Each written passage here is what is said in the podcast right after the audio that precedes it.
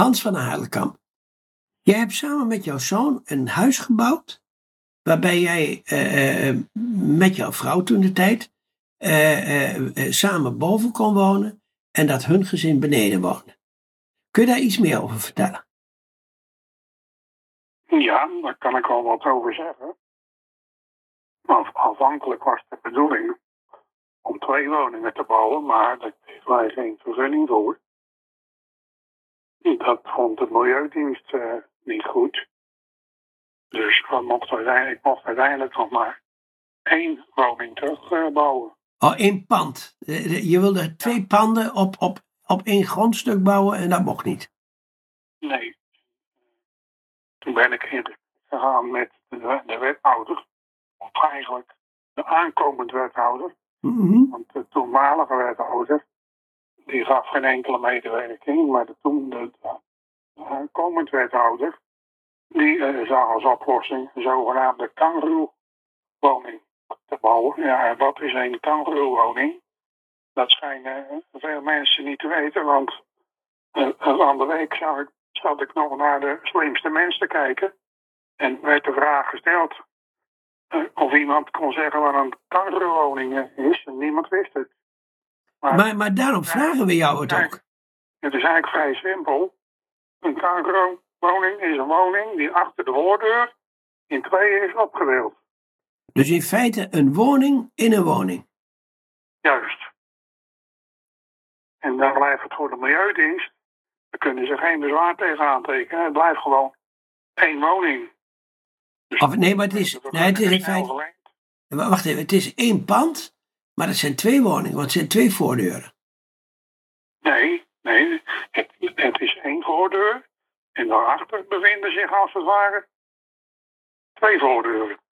Ja, maar heb jij, eh, heb jij ook een ander adres dan jouw zoon? Of heb je beide hetzelfde adres?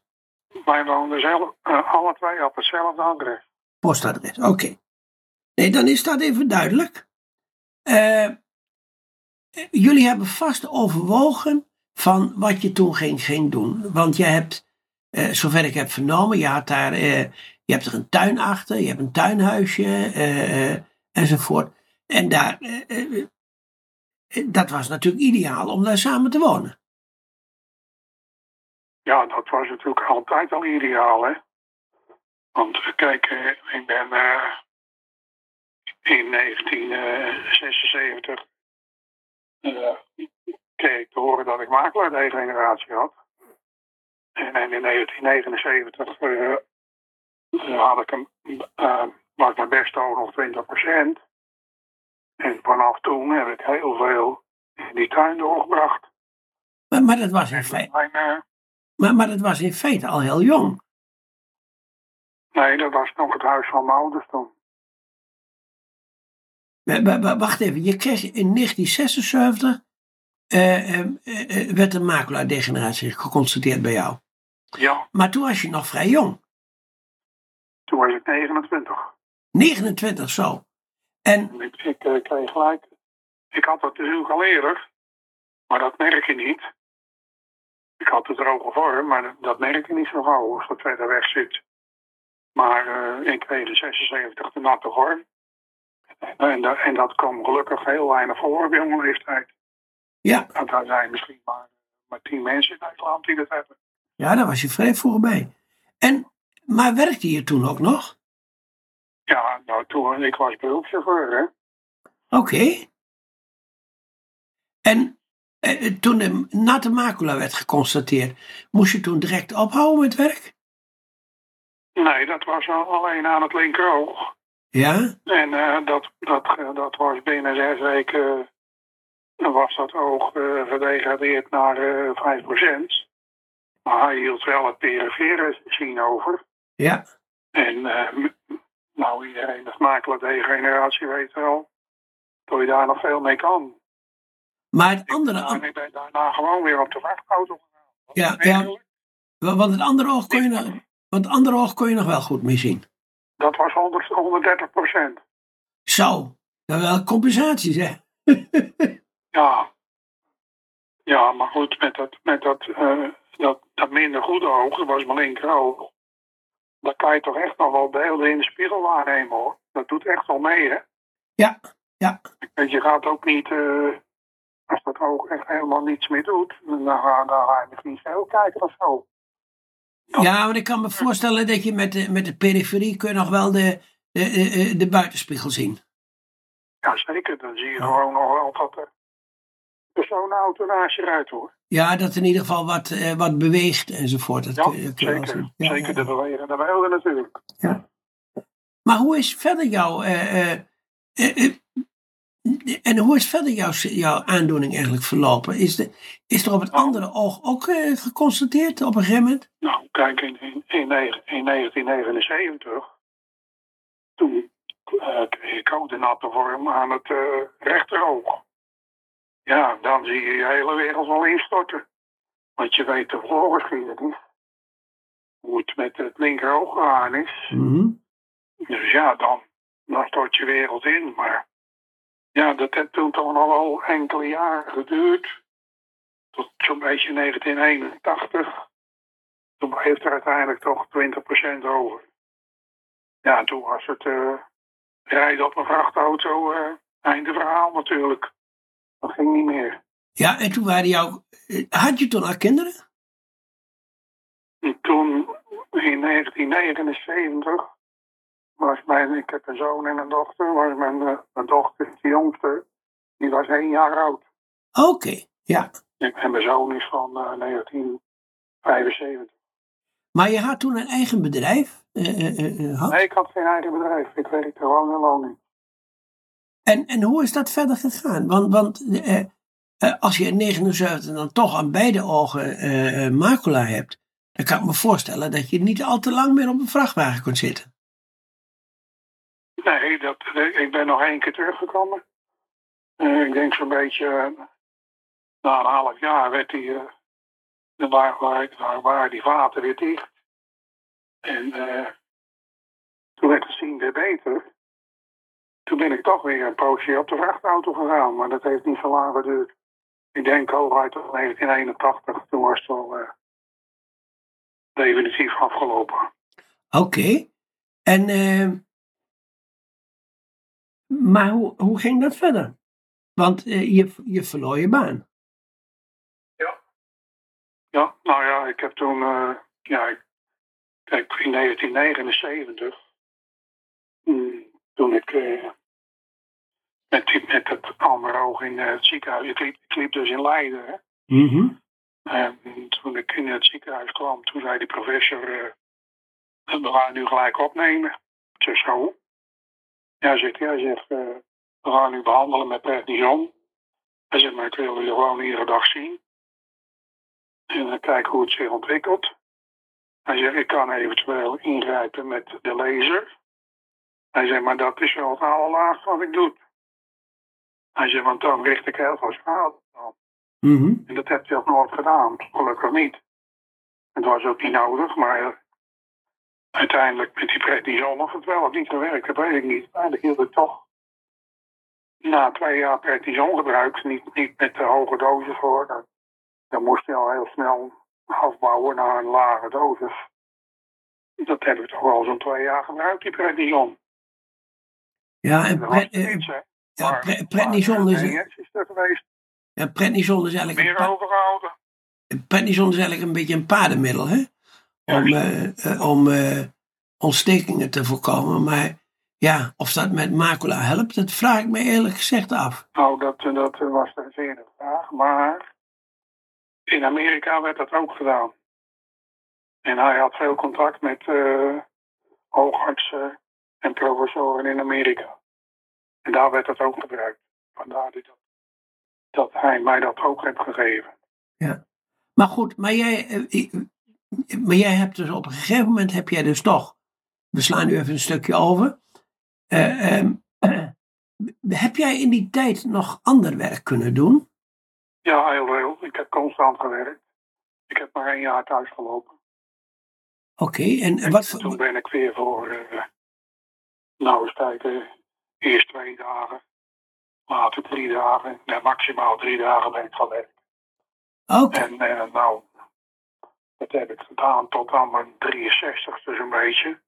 Ja, toen kreeg ik toch andere kwalen erbij. Uh, last van mijn heupen en uh, andere gewrichten. Toen heb ik het laatst nog maar uh, 16 uur gewerkt. Dus in twee dagen. Tot mijn 65ste. Oké, maar je had namelijk. In, in, in, ja, maar, maar, inmiddels was jij bezig geweest om, om een huis te bouwen samen met jouw zoon. En anderzijds was jij uh, uh, coördinator van het Makelaar Café in Utrecht. Ja. En daar ben je ook in contact gekomen met iemand die jullie een keer uitgenodigd hebben van het Irishuis, een zorgcentrum, om eens te gaan vertellen hoe het in een zorgcentrum was. Ja, het is, het is niet Irishuis, het is Irishof. Irishof, oké. En, en uh, doordat ik dat uh, ma Makelaar Café deed samen met mijn vrouw, uh, bezocht ik natuurlijk ook de CISO-beurs. En zij stond op de CISO-beurs. En toen ben ik met haar in gesprek geraakt. Ik dacht, nou, zou je ze in het café langs willen komen? Dus dat waren de eerste contacten met, uh, met Iris of Gouda. En, en wat voor indruk kreeg jij namelijk van wat nou eigenlijk zo'n wooncentrum is? Want, want dat was natuurlijk toch uh, gaan kijken van of dat voor mensen met macula-degeneratie ook geschikt is. Ja. Nou, dat, dat, daar heb ik eigenlijk geen indruk over. Het, het was eigenlijk. Ja, ik, ik, ik, ben er dan één keer geweest. Nou, om het even, even verder uit te leggen. Uh, ik, ik, ben er uh, al eerder geweest. Maar dan, dan, toen gaf uh, dat hier is af, gaf een symposium. Mm -hmm. En daar, daar was ik voor uitgenodigd. En daar zijn we geweest. Nou, daar had ik direct geen spijt van, want toen die, dat, dat makelaarcafé had ik toch wel uh, met, met dus negen bijeenkomsten per jaar. En dan had, had ik graag de ene keer een gastspreker en de andere keer zo met elkaar de dingen bespreken. Ja. Maar laten we even gaan, gaan kijken van... Ik, ik pakte daar, uh, wacht even George, uh, op het symposium. Toen ik daar wegging, had ik drie haarsprekers gestrikt. Ja, dat is mooi zo. Dat mij een geslaagd symposium. Ja. Maar, maar nou even, je hebt, het daar bekeken in het Irishof toen de tijd. En wat viel je dan op?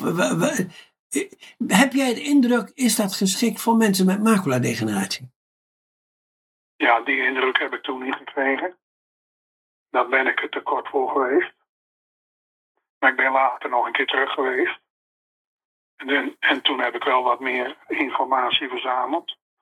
En het blijkt dus dat er uh, 35 uh, blinden en slechtziende mensen zitten. Mm -hmm. Verdeeld over twee etages. En ja, ja, ik heb ook de vraag gesteld, ja, wat wordt er specifiek gedaan voor blinde, slechtziende mensen? Ja, ja eigenlijk niet. Dus voor jou was de conclusie dat jij voor jezelf eigenlijk een veel betere oplossing had? Ja, dat sowieso. Dat, dat sowieso. Maar, maar goed, ik heb ook ja, ik heb een, een, een indruk gekregen van het huis. Maar ja, wat ze dan voor blinden slechtzienden doen. Nou, dat, dat, dat was uh, eigenlijk niets. Maar uh, ik heb wel, wel een kamer gezien. Ja, dat, dat is dan toch even zeker. Als je zo'n kamer bekijkt, dan, dan, dan die kamer die is, is 22 vierkante meter. Met een ruime douche, die was wel ruim. Een heel klein keukentje, die komt er dan al bij. Dat zou pakweg uh, drie of vier vierkante meter zijn. Maar je kan, je kan niet zelf koken. Nou, je, je, nou, ik heb zo hier eens om me heen gekeken. En ja, je moet hier 70, 70 van al je spullen moet je hier achterlaten. Dan heb je daar geen plek voor. Nou, oftewel, je, je, jij hebt het gevoel dat je, dat je je zelfstandigheid aan kwijt bent. Als je daar naartoe zou gaan. Ja, je moet hier zoveel achterlaten. Dat zou voor mij uh, zo, zolang ik nu zo ben, zal dat geen optie zijn hoor, absoluut niet. Maar nu heb jij eh, ehm, eh, eh, eh, zo'n kangeroewoning, wat we nu net hebben, hebben gezien wat dat nou eigenlijk is. En je hebt er ook een lift in laten bouwen. Zodat je, Ja. na- zodat je namelijk ook altijd vanaf beneden naar boven en, makkelijk kunt gaan. Ja. Ehm, en, maar in 2018 geloof ik kreeg jij een, een, moest je een paar eh, eh, eh, behoorlijke eh, operaties ondergaan. Ja, toen ben ik met spoed opgenomen. Omdat mijn aorta bijna helemaal door was. Dus toen ben ik al zo eh, naar het ziekenhuis vervoerd. En eh, ik heb twaalf uur op de OK gelegen. En nou, nou even zo resumerend, hè, van, van eh, jouw vrouw is ook eh, twee jaar geleden overleden. Ja, bijna twee jaar geleden. ja. Bijna twee jaar geleden. En, ehm, en dan kan ik me voorstellen dat je toch al wat dingen overweegt. Maar ik kan me ook voorstellen dat met jouw ervaring ook, die je in e- eerdere eh, tijd had eh, over dat Irishof, dat je denkt van nou, ik zit toch ook uiteindelijk dat je dan alleen bent komen te staan, dat je toch op een hele mooie plek zit en, en, en eigenlijk eh, eh, de dagen wel vooruit kunt. Ja. Ja, dat, is wel zo. Maar, kijk, ik, ik, eh, je, je, je vraagt net, eh, in 2018 heb ik die grote operatie ondergaan. En daarna eh, heb ik gewoon meer dan een jaar nodig gehad om te herstellen van die operatie. Ja, ja. Dus, dus, dus je weet wat het is. enigszins hersteld wa- was, toen werd mijn vrouw ziek. Ja. Die dan een half jaar later overleed. Dus, dus maar nu, en nu stond mij in kort geleden, ja zeg maar eh, september. Nou wacht even, ik zal even hele verhaal vertellen. Als je dus eh, wat aan je bloedvaten of aan je hart gehad, gehad heeft, je bent een keer geopereerd, dan blijf je eh, in het Antonisch ziekenhuis Nieuwegein constant onder controle. De eerste, eerst over drie maanden, dan half, dan half jaar. Ja, maar moet, moet wel even kort maken. jaar. Eh, En dus eh, 20 april, vorig jaar, is er weer een scan gemaakt. En toen bleek gewoon eh, dat er opnieuw eh, geopereerd moet worden aan die aorta. Maar even, even kort gezegd, Hans. eh, het blijkt in ieder geval dat eh, het nut van die kangeroewoning, eh, dat is gewoon in de laatste jaren gewoon gebleken. En, eh, en ik wou zeggen, eh, afsluitend eventjes, dat ik, wou, ik, ik wens je daar nog een hele lange tijd en een hele eh, in gezondheid om daar te wonen. En bedankt voor je toelichting die je geeft voor, de, voor onze luisteraars. Ja, Dankjewel. oké.